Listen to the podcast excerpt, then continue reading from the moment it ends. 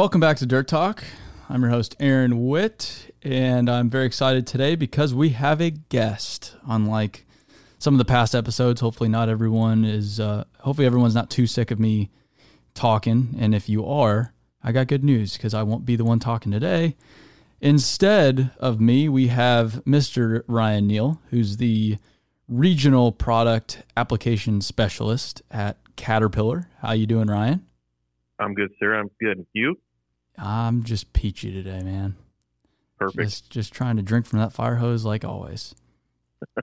Aren't we all? Yeah. Well, you know, I was asking you your title, and you said it's regional product application specialist. So, can you put that into layman terms for us? Can you explain what the heck you even do? Sure, that's a fancy acronym there. So, um, I, so I'm a regional product application specialist for excavators for uh, technically North America. I cover all of the United States and Canada for for Caterpillar for our 336 all the way up to our brand new 395. So our large excavator series. Spend a lot of time with our medium and small with my counterparts, but so we do uh, numerous things. We do uh, help write marketing material. We write competitive analysis for our dealers. We write some value estimating templates for our dealers to use to sell against competition. We do competitive studies. We train. So every year we do training for uh, all of our North American sales teams from all the dealerships around the United States and Canada. Uh, I do specific training for them several times a year. So we touch base with probably three or four thousand sales in a year. I would say easy. And then we're kind of the liaison, we would say, between the dealer and the actual product group within Caterpillar. So we take uh, the information given to us from the dealership and we spread the word by gospel, and then we take feedback from customers and dealers and give that back to the product group for them to hopefully build a better product, among a bunch of other little things. But that's uh, the nuts and bolts of it. Yeah, you got you, there's there's a lot of irons in the fire, and and Ryan's a very humble guy. I've known Ryan for a little bit now. He he knows everything about the Caterpillar excavators there is to know. So if you ever have an, a Caterpillar excavator question or an excavator question, Ryan's probably the guy to uh, talk to since he's run run them all. Well, only the good comments, not the bad ones. Yeah, yeah, yeah. Well, um, so how how did you end up at Caterpillar? Because I knew you, I, I, know you were, you know, from the industry before, and I know that's an important piece your your past experience as far as what you do now. Uh, so how'd you get to Cat? Yeah, so um, like you mentioned, I was an operator. I fed my family, um, running machines, running equipment uh, here in Central Illinois. I started young in high school, helping my cousin uh, graduated high school, started college, still worked for him during that process. I really liked what I was doing. I, I kind of had a knack for the construction side. I enjoyed it. And then he decided later on that uh, he wanted to go union. We were non-union, it's a very small contractor, but we did a little bit of everything. And so we went union to start kind of subcontracting for other large contractors to get different into different work. And he encouraged me to stay in school. So I was trying to do stay in school and do the construction thing. And started making good money. I really enjoyed it. And long story short, I dropped out of school and then just stayed full time construction as an operator. Before we were union, I was a laborer, poured concrete. You know, I was the bottom guy in the ditch. To we dug graves, to tore down houses, to poured concrete. You know, sewer lines, septic systems, all kinds of things. Jumped into the bigger company uh, where pretty much just did a lot of subdivision work, road work, interstate work, things like that the general construction work here in, in central Illinois. And I did that for quite a few years. And my dad owned his own company, and he was uh, a graphic illustration design. And he worked for some of the large corporations here in Illinois, where uh, like State Farm and Caterpillar and John Deere, some of his big clients. Well, he was working for doing some work for Caterpillar, and he had come out to the Edwards Demonstration Learning Center and I knew nothing about it. I'd never heard of it. I'd heard of the proving grounds where they do all the testing, but I had not heard of the training center. And he came back and was like, "Man, this place is cool. You should see it someday." So uh, I actually got a rain day months later, and he arranged it that I was able to come out here and and meet with a couple guys, and pretty much amazed when you're not used to seeing D11s and triple sevens and this large equipment. It's kind of like crazy eye candy in this giant sandbox. So I I asked, poked around, you know, how, how, what do you got to do to get a job around here? And they said, well, you need to be working in industry for ten years. And so I had I met some of those qualifications. So I filled out an application, and it was like eight months later, uh, they had an opening and asked if I'd like to come interview, and I did. And then, uh, long story short, I got the job as a they call them a demonstrator instructor here at the Edwards Demonstration Center, and you pretty much do operator training, demos for customers. The dealers bring their customers in to look at the iron. You you help them run it. We traveled all over the world doing operator training in quarries and mines and construction sites. And then uh, I I kind of had a knack for the technology thing and excavators. I spent a lot of time doing that here, and uh, I ended up wanting to do what I'm doing currently today. It was kind of a my dream job to be a, a product specialist for excavators. I spent my last six seven years pretty much in excavators doing sewer and water work for a larger contractor here in town, and I really just enjoyed it. I felt good doing it.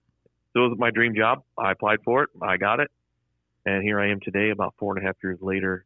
It, it's a vast different job, but I absolutely love it. You know, I enjoy getting to see customers and be around uh, salesmen, and you know, it's it's interesting where I get to because of my background of actually working and doing this for a living. I can I can relate to them and, and talk the talk with them and walk the walk with them, and that yeah. seems to relate well. So yeah, and I guess that's that's, that's pretty much it in a in a, in a nutshell. Huh? Yeah. Yep.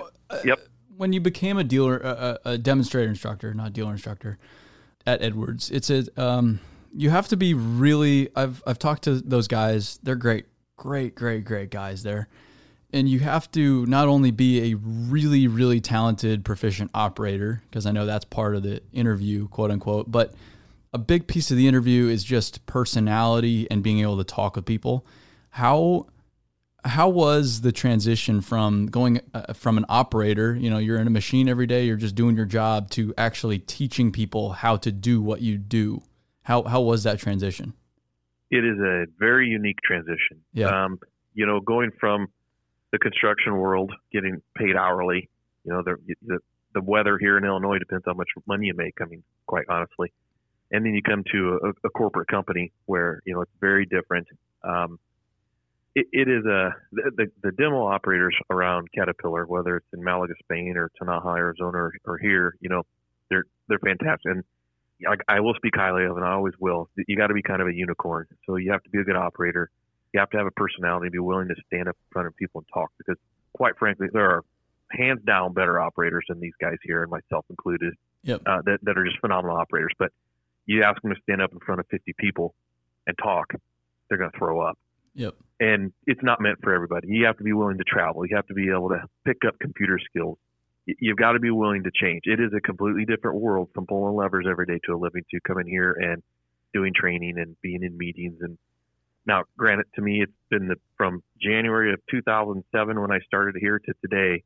I've thoroughly enjoyed my job. So it, I pinch myself all the time, getting to do what I get to do. But you you have to have a unique skill set, and there's no doubt about. It. Like I said, there there are phenomenal operators out there, better than we are. But it, there's a whole bunch that you have to bring along uh, in order to to do this job and do it successfully. It's not meant for everybody. There there are people that come and go because it is it is very different than what they thought they were going to do. So yeah, and it, meant for everybody. Like at face value, it looks like a, a just a total dream job because you're like, man, you know, I work for Caterpillar and get to you know play with all the the the newest equipment at Edwards. There's a beautiful facility and this and that, but it's it's there's a lot to it.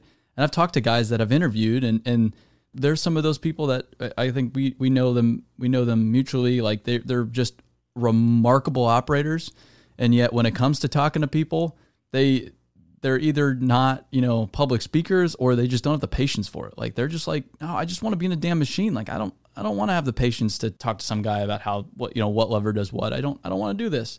It's a really yeah odd skill set. But um, it is to to plug it too. They're always looking for people, aren't they? The right people. Oh, constantly. Yeah, they are. Yeah. yeah. Um, they're they're always. In fact, uh, last year, I think it was last year, they had auditions. They sent out via social media blast, "Hey, come audition," basically, and they had I think 25 people from all over North America come and uh, audition, and they picked some good guys out of it. So it works. But you are right. There have been many people come interview, and they're really good operators, or or they say they're better than they are and they show up, or they could be nerves, but yeah, uh, sometimes they can't they can't get the blade on the ground. Yep, but that's me. Fantastic people, and you know we, you're right. We have talked socially, you and I both, with some of these people, and you know they admitted it's not for them. They think it's a cool place, but just not not their craft. So, what did you? It is a unique place. what did you like about teaching? What did you enjoy about that over uh, just operating? So, well, one thing, you know, when I learned, it's like when you come here, it's like drinking from a fire hose. You, are learning industries and applications you never worked in before. So it's like overloaded. And then once you start to grasp it and get it and travel around the country and see people do things differently in other territories, not people move dirt differently in central Illinois than they do in California, that they do in the East Coast, you know, yep. and, and Texas. It's completely different. But whatever works for them, you kind of try to adapt to that. And it makes you a better operator, honestly, seeing those different tips and techniques. But one of the best things that I, I always enjoyed was you go do operator training. Say you go out to Pennsylvania, uh, you know, or anywhere, and you're going to do 992 wheel loader training. And you got this guy that's old, a little crusty, but very good, and he's been doing it for a long time. And you have this young at the time I was 30, and they look at you and like, "What are you going to teach me, boy?" you know, and you you literally get that, and you're just like, you know, be patient. You know, if we can pick up one little trick out of the things, because what we've been trained is what Caterpillar has been built the machines to do. You know, yep. run it this way, use it this way. That's the way it's intended to be run. And the best time was when at the end of the training session, that old crusty guy'd come up to me and say, "You know, I didn't know that, and that's a, that really is going to make a big difference." Well, there's one little thing, it made that entire week of training absolutely worth it. And, and that's just all we ever ask. You know, I learned something every time I went on somebody's customer site to do training, and, and hopefully they learned something from me. And that's that's the rewarding thing. Do you, is there a particular site or customer that you just have always thought about? Like, man, that was just a that was an interesting one, or or that was a fun one, or if if you know when you think of that, what comes to mind? There's some great ones. You know, some of them were down in Florida. We were doing excavator training, and it and technology was really new on, on excavators, just basic 2D depth and slope stuff.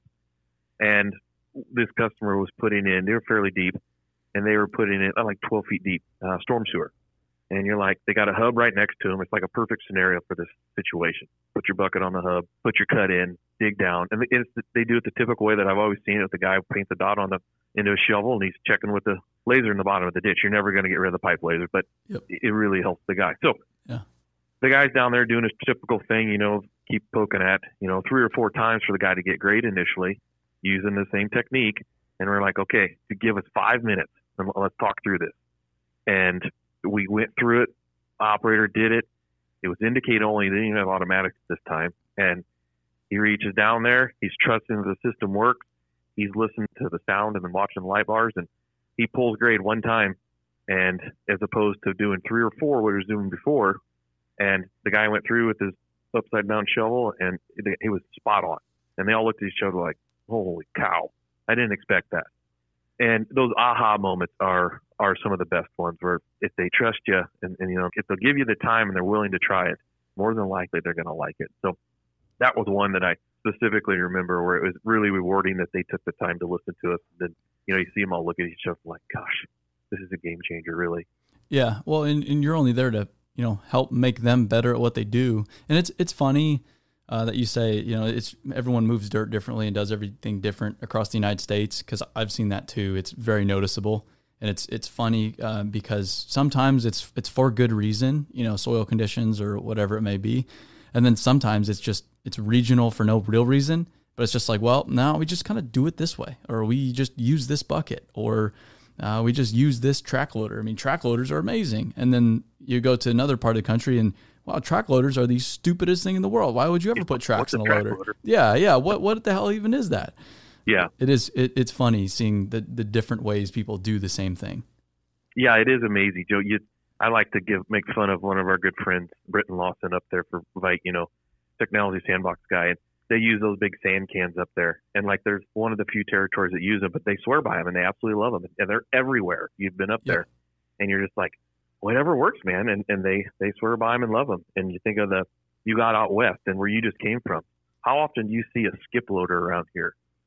You oh, know, in, yeah. in yeah. Illinois or anywhere on the East Coast, you know, it's you don't see those little tractors with the boxes behind them. It's just no everybody just skid steer. So it's yep. it's been really interesting to travel all over and, see that kind of stuff. It it makes for good conversation. And again, you learn you learn a ton. We'll be actually visiting Veit in uh, two weeks. Really excited. Awesome. Yeah, we were on the phone with their whole executive team this morning. So that's going to be fun. What They're um good people. travel? Travel has been a big part of your job um, when you were an instructor and today. How how's that been? It- because travel, I I travel a lot and it's it takes a toll. So how have you been able to manage that? Yeah, so you, you're right. It it can take a toll. I personally enjoy it. I'm from a town of 1,200 people, uh, Central Illinois, farm town. Grew up on a farm, and to think of the places that I've been able to go around the world, uh, I just I pinch myself often. It just kind of mind blowing, and so I enjoy that part. I've got three boys, and you know I've been at CAT quite a while now, so they're they're accustomed to it and used to it. But you know it does ta it takes its toll. You know sometimes beginning of the year we're gone literally six weeks in a row, sometimes seven. Yeah. And and that gets hard. You try to come home on the weekends if you can, but you know you just learn to deal with it, and your family learns to deal with it, and you know it puts food on the table. So sometimes you bear with it, but you know the the think that I've walked across the Great Wall of China, you know, and I've been to all over places in India and South America and Europe and Japan, you know, China. It's just it's really cool to see those things. It, they're really neat experiences for me. Something I, I don't take for granted. if someone's kind of traveling and, and learning to balance that, you know, travel with being away from home and, and, you know, bringing your kids along with what you do, uh, I mean, what kind of, do you have any advice or lessons there, you know, as far as trying to remain connected with everyone back home while you're maybe halfway around the world? Yeah, so you know, everybody seems to do it different. It doesn't always work out for everybody. Yeah. Your family certainly, and your spouse, if you have one, they need to understand it. and They need to hopefully respect it. And again, it's not for everybody because we get some people into this job and they're like, uh, uh this this travel thing, I ain't doing it. They quit and they go back to their daily job of moving dirt, and you know, and I understand that it is not for everybody. And again, everybody has to be on the same page when you travel for a living because it gets hard. You know, it's guaranteed that when dad's gone, you're out traveling and something happens. Sump pump goes out.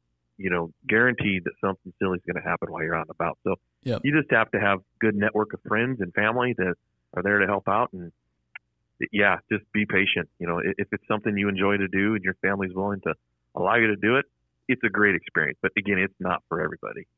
Had you traveled internationally before you went to Caterpillar? No, Wow. No, sir. How about Yeah, I had- I'd been to Florida on a plane once. wow. That was it. Yep. Yeah. And yeah, you've And I- been all over the place. Yeah, yeah. My first trip was uh, about a year in. I went to Sweden for a Wow. 319D machine evaluation, and yeah, it was it was pretty mind blowing. and My then- goodness. After that, it, it, it went crazy. Yeah. Can we talk about when you can we talk about the, the before we get to what you do day to day now? Can we talk about the built for it trials and and those that series cuz you Sure. went you went all over the place for that one. What was what was that like? And and there was even wasn't there a world record involved too that you were involved in? Yeah, two of them. Honestly, we Two. were involved in two. So, yeah, so back in 2013 when we started it, and I think we launched them in 2014. Um, you understand marketing, and you know, you- I- I'm sure you understand it. We had people like, "What are you guys doing? Why are you thinking this?" And the point of is to sell the brand, right? And you know, how do you? We make tractors. That's what we do. But how do you make your brand recognizable? Everyone knows what the Nike Swoosh logo is. You know, no no matter where you're at, you know what it is, and they know that because they're great at branding. And you know, we trying to do the same thing. So when we come up with these built for it trials, they come up and they're like, we want to build this big game of Jenga with these giant blocks, and we're going to use excavators and, and telehandlers and forklifts. And you're thinking, what on earth are you guys smoking? And you know, as just puzzles, as the pieces of the puzzle start to come together and it comes to fruition, you're like, this is pretty cool. And I'll flat out tell you that three months or so that we were doing those, uh, it was some of the best times at Caterpillar. One, we we worked a lot of hours together. You learn how to work around a film crew and work late hours, long hours, Yep. cut around a film. You know, you, you learn a lot, but the exposure that it got, not just us personally, but the company, it was it was. I think it far exceeded what we ever thought it was going to do. So, yeah. So the Jenga ended up being a world record, biggest set of Jenga ever played. Hmm. And then the second one, the first one that we actually got was we went down to Rio de Janeiro in Brazil and we built the world's tallest sandcastle, which was not a terrible trip to be on for two and a half weeks in Rio building the sandcastle. It, it was okay. It was Yeah. tolerable. Yeah, on the on yeah on the beach in Rio de Janeiro. Yeah, that's not um That's not too bad, and that's not your average uh, corporate corporate gig. That's for sure. No, no, it wasn't too bad. And then we did. Uh, we had some individual ones. I did the the China shop one where we took the little mini excavator through the China store with all the glassware and plates and whatnot. Uh, that was fun. And then uh, we did one with a phone. We drove over some phones and dropped the phone in a pond. And then I went over. We did some outside of the states. Uh, they weren't really necessary for the United States. Uh, they did some in India and China and Iceland. But I went over to India kind of as a safety steward because I knew what we could film and what we couldn't film far as operators and safety procedures. So that plant honestly was this, this it was the second time I'd been to India and it was the best trip I've ever been on, hands down, my entire life. It was really rewarding. It was an amazing place and you know, to see the how the videos turned out, they're they're all pretty cool. They didn't quite get the exposure of the things over here did, but for me personally and meaningful, it was it was amazing over there. Why was India so nice? Well, you know, we're very fortunate here in the United States, and you know, I live in a little country. I live in Peoria, Illinois. You know, life's pretty normal, and yeah, life's pretty easy for the most part. And you get over there, and it's a whole different world. Yep. Sitting in a village with no running water. You know, there's no, literally no toilets anywhere. There's, there's nothing. And one of the projects we did was we took natural stone out of this quarry that was just a mile down the road. They carried it in on this wagon with mules and they dumped the stone and they hand built this public restroom. And Hmm. uh, the only thing that really was manufactured that came for it was they took a large storm sewer section and turned it upright, and that was kind of the, the filtering system. And then they built it by hand, right there in front of us. Mixed the mortar by hand in the street with bags of cement and sand, and used old garden hose to uh, mix it by hand. And then they they did everything by hand. It was just it was so humbling, and for them to see, we, you know, we had drones there and camera crews, and people, these people had never seen anything like that, let alone probably a bald white American in the middle of their city or their little town, for that matter of fact. Uh, Yeah. it was really humbling. Very great people. The food was amazing. Uh, I had a one of the directors. Uh, he was Indian, but uh, he had lived in Boston for nine years, and I had been to India before, but it was in Goa, which is a little more populated and a little more cultural. And so a little nervous about eating, and I'm not scared to eat whatever. But he just said, "I'll, I'll take care of you. I'll tell you if to eat it or not eat it." He didn't steer me wrong one way, and it was some of the best food I've ever eaten in my entire life. And it was just one of the most humbling and neat experiences. And uh, yeah, I'll just never forget it for sure.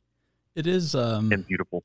Yeah tra- traveling internationally i think that is the i think there's two really quick ways to humble yourself one travel internationally two go to a national park and go look at a big mountain or something and it'll make Yep. you feel real small real quick. But it cracks me up when people are like yeah you know i'm just i'm not going to get the hell out of this country. You, the united states just sucks. And it's like well you clearly have never traveled internationally before because i don't think you understand how good we have it here. It's it's life is really really comfortable here. And uh, It is. most everyone's We're not so fortunate. Yeah, uh, yeah, it's pretty cool. I mean, I, I I've I've made it a life rule to get outside of the country once a year for the rest of my life. Obviously, uh, this year that went out the window because Americans are not welcome anywhere these days. But Right. hopefully, 2021 will be my uh, be my year. Um, so uh, can you can you explain how a new excavator comes to be? So how does it go from okay, you know, we have this next generation, or you know, we have this F model, for example, we have this, it, it's worked out great, but we need to do a, a new one, and we're going to go draw it up on paper and identify the problems and go create a new product and test it out. How, basically speaking, like how does the process of creating a new machine even work? Well, it's interesting, and, and that was what I was really excited about to come to this job, coming from doing the operator training and you know being a large part of the corporation and helping with equipment get better, but coming in with my background of being an operator and knowing what customers do and how they use them, that's valuable information, and we gather that same information from people all over the world, and we call that voice of customer. And so part of my job today is to gather that information. Hey, what don't you like about the next generation excavator? and we, we've got the system and we put it in, we populate it, and we we're constantly looking at it. And so it starts years ago, especially with just our, our new next generation excavator. It started years ago in developing. Are we going to go state pilot? we're we going to go electronic or hydraulic? What kind of technologies are we going to do? How can we uh, try to make it one of the best machines in the industry? Yep. And so they start with with a thought, and then they start with a process and they start putting it down on paper and you know then you got to talk about budgets and you know what can we put on this machine that, that you know we don't drive cost and so on and so forth and you come up with an idea and you come up with a drawing and then that starts to come to fruition and they they build some pilot machines we call them and phase ones where they're pretty rough looking or they look like an F series but the guts of it inside are completely different Hmm.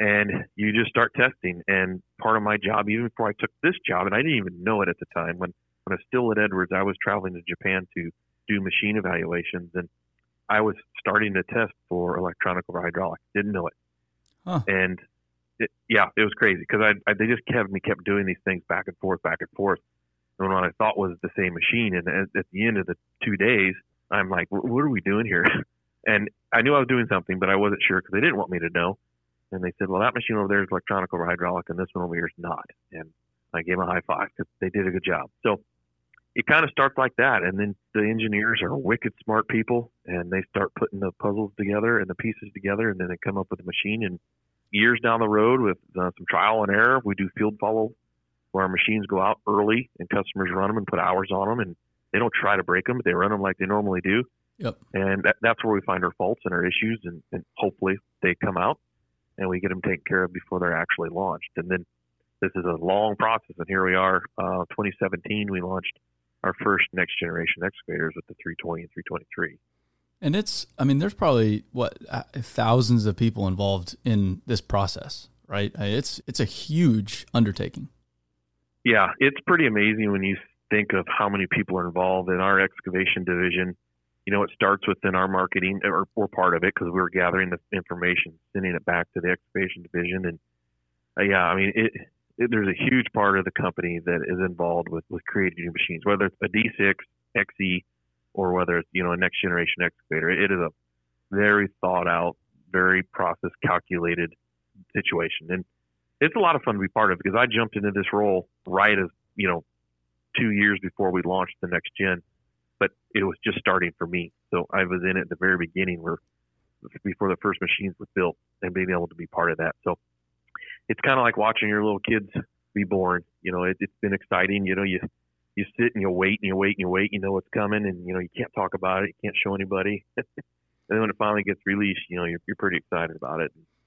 So it's, Yeah. it's been exciting a few years for myself and my counterpart Brian. Yeah, you guys and your um, corporate secrecy. So That's what we're so talking about. Yeah. So you- so you test a machine. You're testing a machine, for example. It's a it's a newer machine, and how do you determine if that machine is good? Like you're like, yep, this is this is it. Uh, how do you how do you know that? Yeah, we should probably put this into production and send out field follows. And how do you determine that it's where it needs to be? Well, we do a series of evaluations before they even go to field follow. So uh, we'll use um, some of our operators in Japan, some of our operators in Spain, and here in North America, and we run it through its courses. We we put it through the paces before it goes on field follow to make sure that you know it's rugged, durable, that you know it's going to hold together, and we we run them like our customers would, as best as we can. Altitude and temperature and cold and hot you know, muddy conditions. It, you know, they they've got labs where they just run and run and run and run and simulations. And it's amazing how much goes into one machine. Yeah. The thought of just one.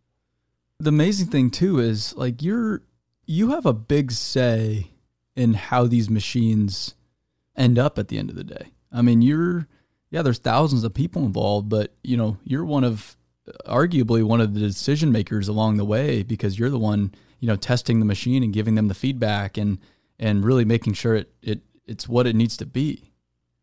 Well, that's good or bad. Yeah, yeah, yeah. Uh, So if the if the next gen excavator sucks, it's Ryan's fault.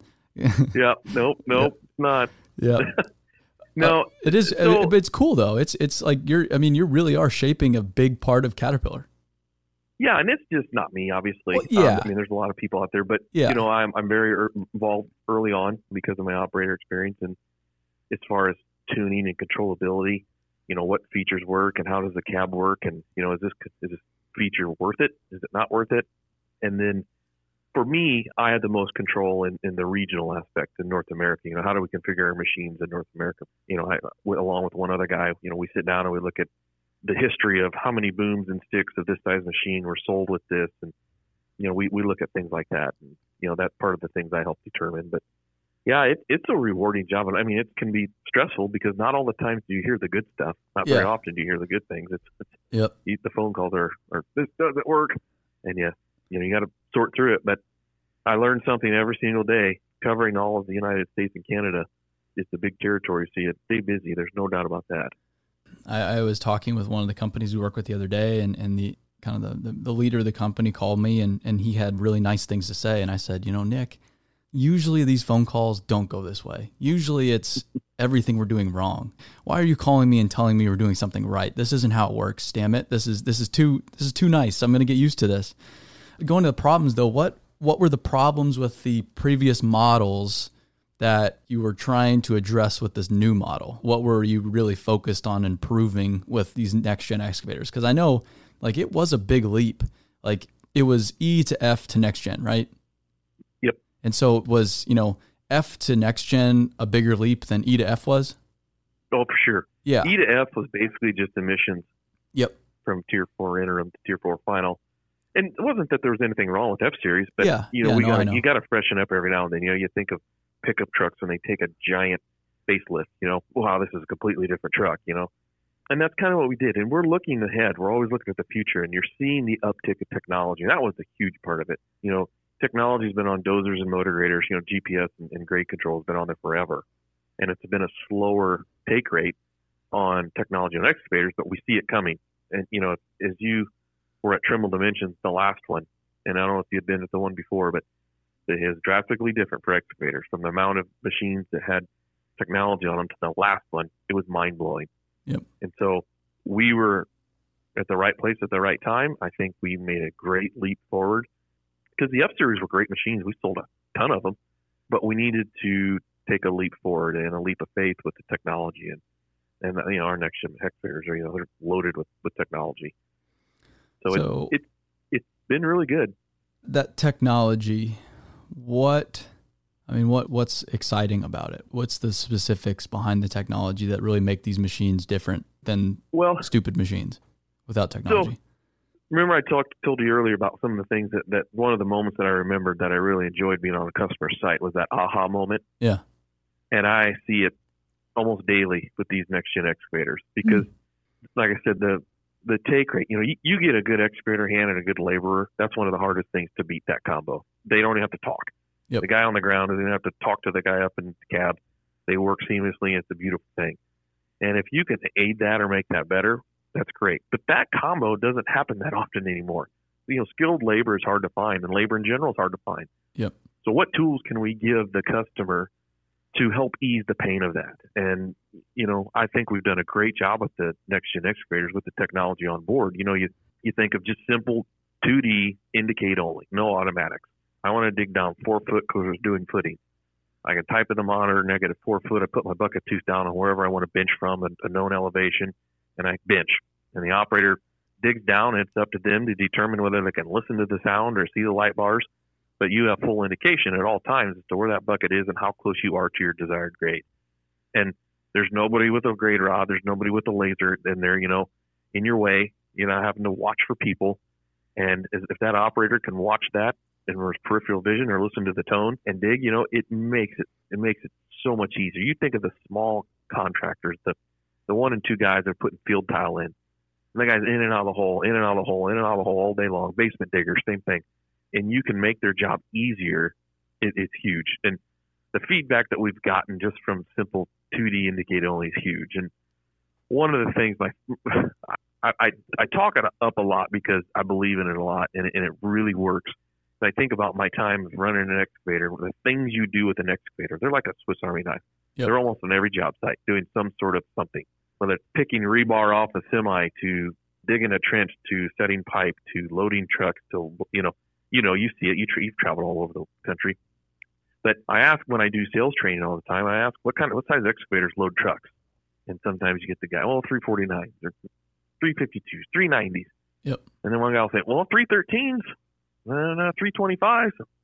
Like you're right, you guys are all right. All size excavators load trucks. It just depends on the application. Yeah. And when you load a truck, especially on highway trucks, they go somewhere, and you don't want to overload them.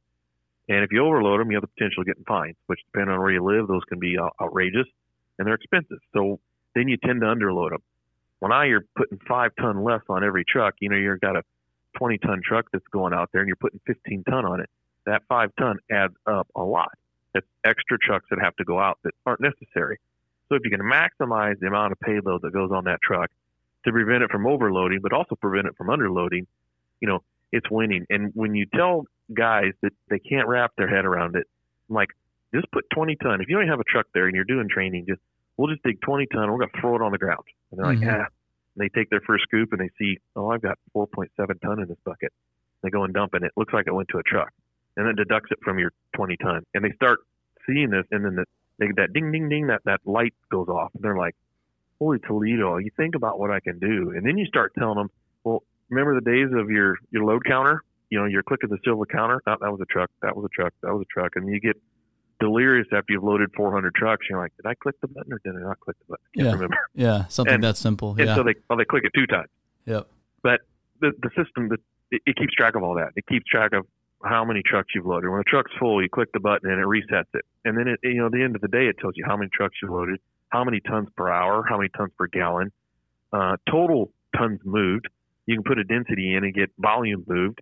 There, there's just by the machine is keeping track of that for you. And think how valuable that information is for large production sites. You know, we're very con- plus or minus three percent is pretty accurate, and we, we see better than that very often, and it, we get that feedback. Is it tough though? Like this this industry's tough, and I've talked to other people on the podcast too about this. Is we don't like change, and we like to just do it as we've always done it, and that makes it great because we've resisted some of what I think are some ridiculous changes in society. But then it's bad because we're nowhere near where we should be overall as far as technology and, and you know diversity. Uh, you can just the list goes on and on. Uh, so, sure. So is it still? I mean, to me as a kid, I'm like, yeah, okay, payload, yeah, okay, 2D, 3D, all that's no brainer.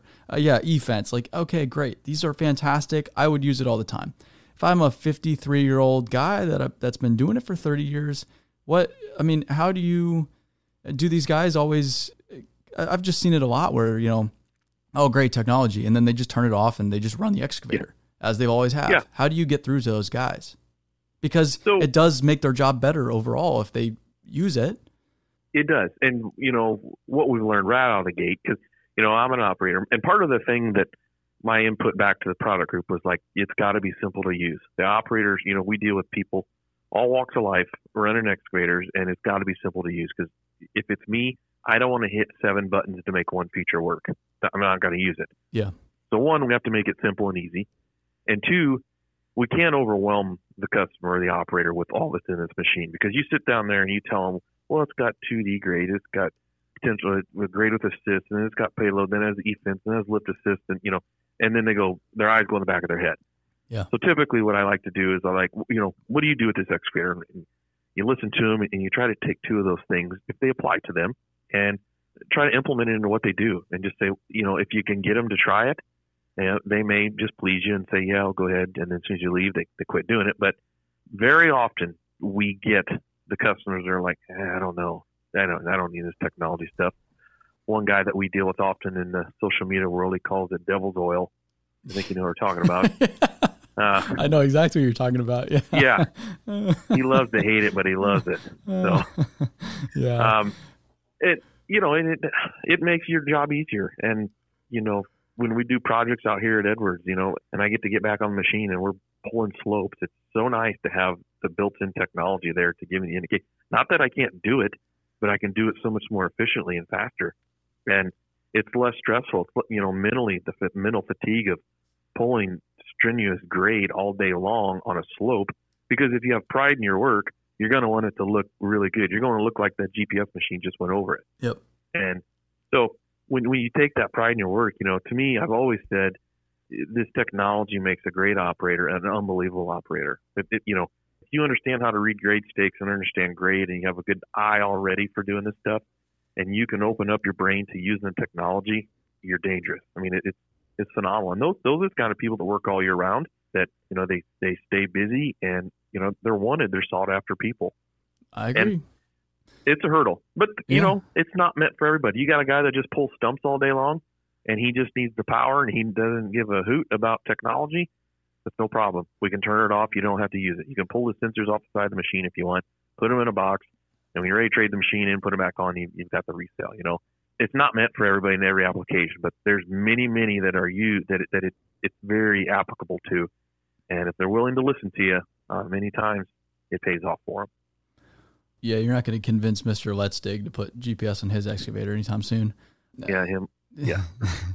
uh, to train it, going to training, and, and this kind of ties into this uh, with all your years of teaching operators, and I know training is is tough in this industry. It doesn't really exist. What advice do you have for people trying to train new operators? What I mean, how do you approach that? What have you learned over the years that might be able to help these other companies train up younger folks to learn how to run an excavator or a dozer or whatever it may be? So there's two worlds you live in, and I think it depends on kind of what application you're in. And you know, for me, and, and my son, my oldest son, just graduated high school, and Yeah. he doesn't wasn't sure what he wants to do. He wants to go to be an, an electrician, be in the electrical field. Cool. I'm super happy with that. yeah, that's um, fantastic. But but one of his best friends, he wants to do something in construction. Well, he doesn't always want to be a laborer or you know a finisher or you know he's not sure what he wants to do. And I, you know, in my advice before the whole training begins, you know, if you're a young man, young woman, and you want to do some sort of technology, start on the bottom of the pole. You know, th- th- start on the ground with the shovel. Yeah. I learned so much, and I was such a better operator because I knew what the guy in the seat needed, and it it truly makes that operator really understand what they need to do. And so if they have that mindset, then that helps. You know, these these contractors that need to do training, get them out in the dirt first, get them working, get them with a shovel, understanding reading grade, what a grade stake is, you know, how cuts and fills work, whether you use ribbons, you know, today most people are using GPS, get them involved with that early on. I mean, there's so many tools that are out there just in laboring that will help an operator. It's unbelievable. Yep. And then when they get him in there, I really, really, really appreciate the way Keaton Turner looks at his as young people wanting to come work from him. You know, he's willing to take a risk. They seem to have a really good track record so far, and he's willing to let these young people with no experience go through this program, you know, and learn and be patient with them. And you know, they turn out to be really good operators, and they, they'd be great hoe hands and truck. You know, whether they're haul truck guys or riding, driving excavator or running excavators, you just have to be willing to give them a try. And Mhm. not everybody's going to make it. It's not meant for everybody, but give them a try. Excellent. All right. Well, if we can go to, I wanted to kind of get into this fun topic. How do you see people misusing excavators? What are like, what's something you just see all the time? Like, God, that that that's just not the way to do it. Like, what's what are the stupid things people typically do with excavators that they shouldn't? Well, you can't ever tell an operator they're doing something wrong. As an operator, you can't tell them that they're doing something wrong Yes. because operators don't want to hear that, right? Yeah, they're very proud. Um, Yep. Yeah, well, yeah. They like to complain and they're very proud. Yep. I understand it. I'm one of them. Yeah. but- You know, machines get abused, and what happens is it's the only machine on the job site, and when you need a hammer on the excavator, you don't have it. Well, what do they do? They start beating on it with the bottom of the bucket. Yep. and they cave the bucket in. And you know, and there's little things is pad the bucket, put some dirt in it. If you if you don't have a hammer there, and you, that's the only way to get it out, put some material in the bucket to beat on the concrete. It's going to absorb some of that, you know, and then it's not going to wear your pins out, or it's not going to cave the bottom of the bucket in. And that's one of them. Uh, two is just sheer maintenance. You, you know, you see people that take pride in their machines. You see some machines around where these people have eight, nine, and ten thousand hours on excavators. They look brand new. It's because they have take pride in it. You know. Yeah. And grease your pin. You know, just do your daily maintenance. Goes a long ways with keeping a machine looking healthy. Because you don't grease the pins, they get walled out and it's sloppy and it's hard to grade and you know it's it's painful to watch. It's um, just simple stuff. It is simple stuff. You know, it's it's not rocket science. And there are some phenomenal operators out there, and I love listening to on Facebook and watching people take care of their cabs and keeping them clean, even when it's they're not their machine. It's their office, but they respect that that's a two and three and four hundred thousand dollar machine they're sitting in. They don't own, but they take pride in keeping it clean and wiping the grease off of it after they grease it, and not rubbing the counterweight in the material box or the material behind them. You know, it, that goes a long ways with me. You know, you, you get people to do that, they earn my respect right out of the gate. It's, and you know, you see people with bungee strapped hoods open and doors beat in. You're you're just like, golly, that's a little scary. There's but, there's two schools of thought. You know, some people think the counterweight is a is a grading tool itself.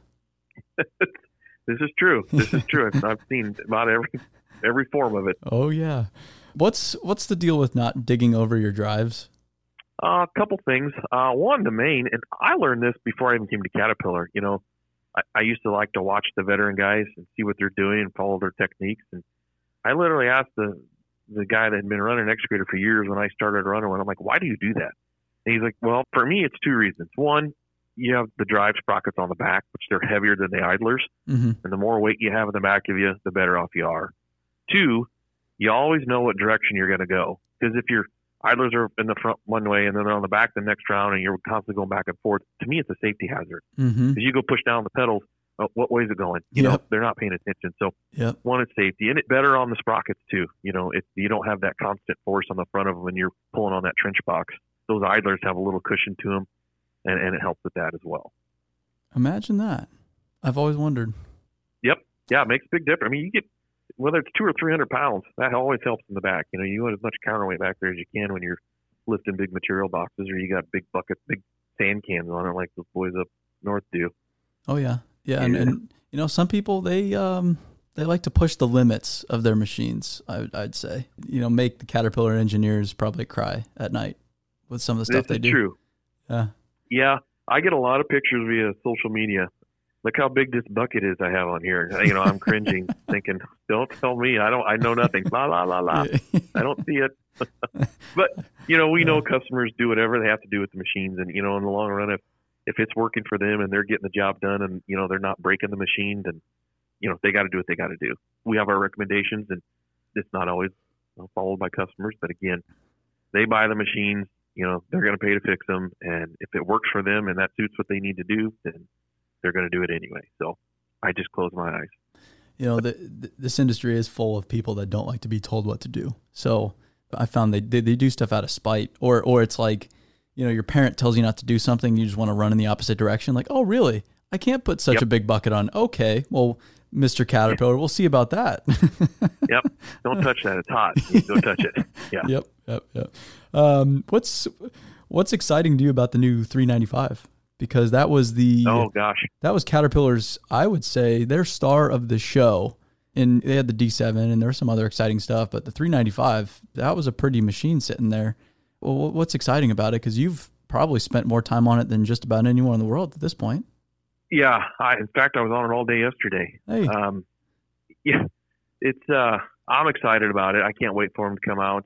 You know, all the machines have taken a drastic change, but this has been one of the biggest as far as it, it's replacing another machine. So it's replacing the 390F, which has been a good machine and been around a long time.